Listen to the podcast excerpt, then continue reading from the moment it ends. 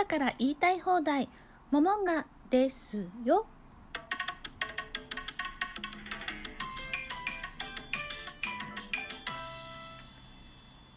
3月8日おはようございます。モモンガです。今日まで春の花をテーマにお送りしてきました。1週間のうち途中2回ほどサボりましたけどね。昨日は桜の花だったんですけれども春の花ラストを飾るのはミモザです。最近はお花屋さんでも入手できるようになってきたというミモザ。どういう花かご存知ない方もいらっしゃるかもしれないのでどういうお花かというと黄色で房状にわっさわっさ咲いてる花です。とってもね可愛らしいお花です。黄色いお花って思わずこう見てると頬が緩むというか黄色という色の作用がそうさせているっていうのもあるでしょうしあとこの季節その冬の寒さから春の暖かさに移行しているというところでいい言い方ではないですけれども気持ちが凝り固まっていたのから緩んでくるちょうどそういう時期にも当たるわけですよね。黄色のわっさわっさしたそのミモザ。このミモザを今日配信するのには理由があります。それは後ほどお伝えしたいと思います。ミモザの花言葉は秘密の恋そして友情。あと調べた元調べた、えーと、とデータというかあの検索して出てきたの中にはセキュリティという意味があったのでもしかしたらシークレットとセキュリティ秘密っていうのと安全っていうのとあるのかもしれないんですけれども私が最初に調べたその花言葉に関しては秘密の恋そして友情という意味がありました。この花言葉の由来というのがインディアンの若い男女が愛の告白をする時にアカシア族の花を使ったことからというのが花言葉の由来なのだそうです。でこのミモザなんですけれどももともとはオジギソウあの葉っぱをねツンって触ると葉っぱが閉じて前に倒れるあのお辞儀をするように前に倒れるっていうところからオジギソウという種類があるんですけれどももともとはオジギソウ族を指す植物名だったんですねこのミモザという名前が。なんですけどフランスからイギリスに入ってくる時にアカシア族であるフサアカシア今のミモザと言われているフサアカシアのことをミモザとどうも間違えたらしいんですよね。そこからそのフサアカシアをミモザというようになったとのことなんです。厄介だなこれ。めんどくさいな。もう黄色いわさわさミモザです。ということにしときましょう、まあ、そういう由来だったりとか、まあ、言われがあるこのミモザなんですけれども3月の8日今日ですね。今日国際女性デーというのをご存知でしょうか。詳しいことは話すと多分12分オーバーしてしまうのでここでは割愛しますけれども女性って昔虐げられていたというか日本でもそうですけれどもいろんな権利がなかった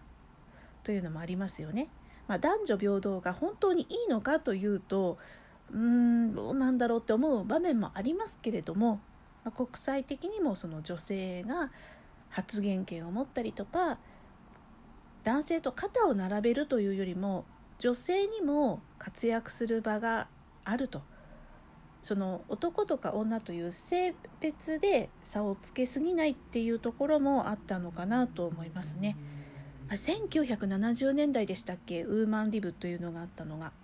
まあ、そういうのもきっとあったんでしょうね。さっきちらっと調べたらその国際女性デーって結構昔からあるんですよね。またどこかでそういう話もできればいいなと思うんですけど中途半端な知識で喋るとこれねアーカイブ残るからやばいなということでそこはもうする。でこの3月8日ミモザの日とも言われていまして、まあ、それはですねまあ、由来というわけではないんですけれどもイタリアでは3月8日にミモザを女性に送るんですよ。フェスタベラドンナ発音合ってるかな？私イタリア語わかんないんだけど多分こういう読み方だったと思うんですけどそのフェスタベラドンナ女性の日ということで男性から女性に日頃の感謝を込めてお母さんとか奥さんとか恋人とかあと会社の同僚にも送ることがあるそうです。そういう意味ではねお姉ちゃんがいればお姉ちゃんに送るっていうのもありなんでしょうけどね。そして家事や育児あと兄弟が多くてお姉ちゃんが面倒見てるってなってくるとお姉ちゃんもそうでしょうけどねそれから解放されて女性同士で外食したりとかおしゃべりをして束の間のこの自由を楽しむという日なんだそうです。ということはイタリアでは女性が相当家事をしているのではないかと育児をしているのではないかというような気がしますが私の周りにイタリア人の方がいないのであのどうなんだというのはわからないですね。皆さんの周りでイタリアの方がいらっしゃったら是非聞いてみてください。もうこういう贈り物の仕方っていいですよね。私憧れるな。してもらったこと。うん。日本だと母の日にカーネーションを贈るってなりますけどまあそれと同じかな。そしてこの3月8日のミモザなんですけれどもミモザってとても明るい黄色というか鮮やかな黄色なんですよ。なのでお家の中で一輪刺しておくだけでもカットしていくつかに分けてもいいと思うんですけれどもそうやって飾るのも可愛いと思いますしよくフラワーアレンジメントの先生がこの時期になるとミモザのリースのワークショップをされたりするんですね。それはそれでいいなと思うんですよ。葉っぱが緑でお花が黄色でとても鮮やかなビタミンカラー。これがお家の中にあるだけでもすごくパッと華やかになりますしね。明るい方が気分も上がっていいかなと思います。そしてこのミモザは香水の原料にもなっています。とてもいい香りがしまして私も昔結構香水フリークというか新しい香水が出ると見に行きたくなるようなそんな人だったんですけれども私が覚えている限りではミモザをベースにあの他の花をベースにしてミモザが入ってるんじゃなくてミモザを主役にした香水っていうのがゲランのシャンゼリゼ。若い女性をイメージした。シャンゼリゼ通りといえばパリですからね。そのパリのあのリセーヌとかそういうイメージなのかなというそういう軽やかで明るい香りの香水一時期私も使ってました。今でもあるのかな？結構ね香水って定番のものはねずっと長いものもありますけれども気が付いたらそのラインがなくなっちゃっててびっくりすることがあるんですよね。久しぶりにあの香り懐かしいなと思って検索したらもう廃盤かよっていうのもあったりするので今度探してみよう。久しぶりにあのシャンゼリゼの香りを嗅いでみたくなった。でも香水ってなかなか使い切れないんですよね。まあその話はまたね今度香水の話とかもしてみようかな。次回じゃないけど。そう。3月9日からの話なんですけれどもサンキューの日ということでサンキューウィークにしたいと思います。何に感謝をしたいのか何に感謝するのか私はいっぱい感謝する対象はあるので絞りきれるのだろうか。2週間っていうことはしないと思うけれどもっていうかしたくないけれどもできれば1週間で収めておきたいネタが尽きてしまうよりは尽きない方がいいと思うんですけどということで3月9日明日からはサンキューウィークできるだけサボらずに頑張りたいと思います。ということでモモンガですよではお便り箱やツイッターでメッセージご質問受けたまわっております。ツイッターはモモンガ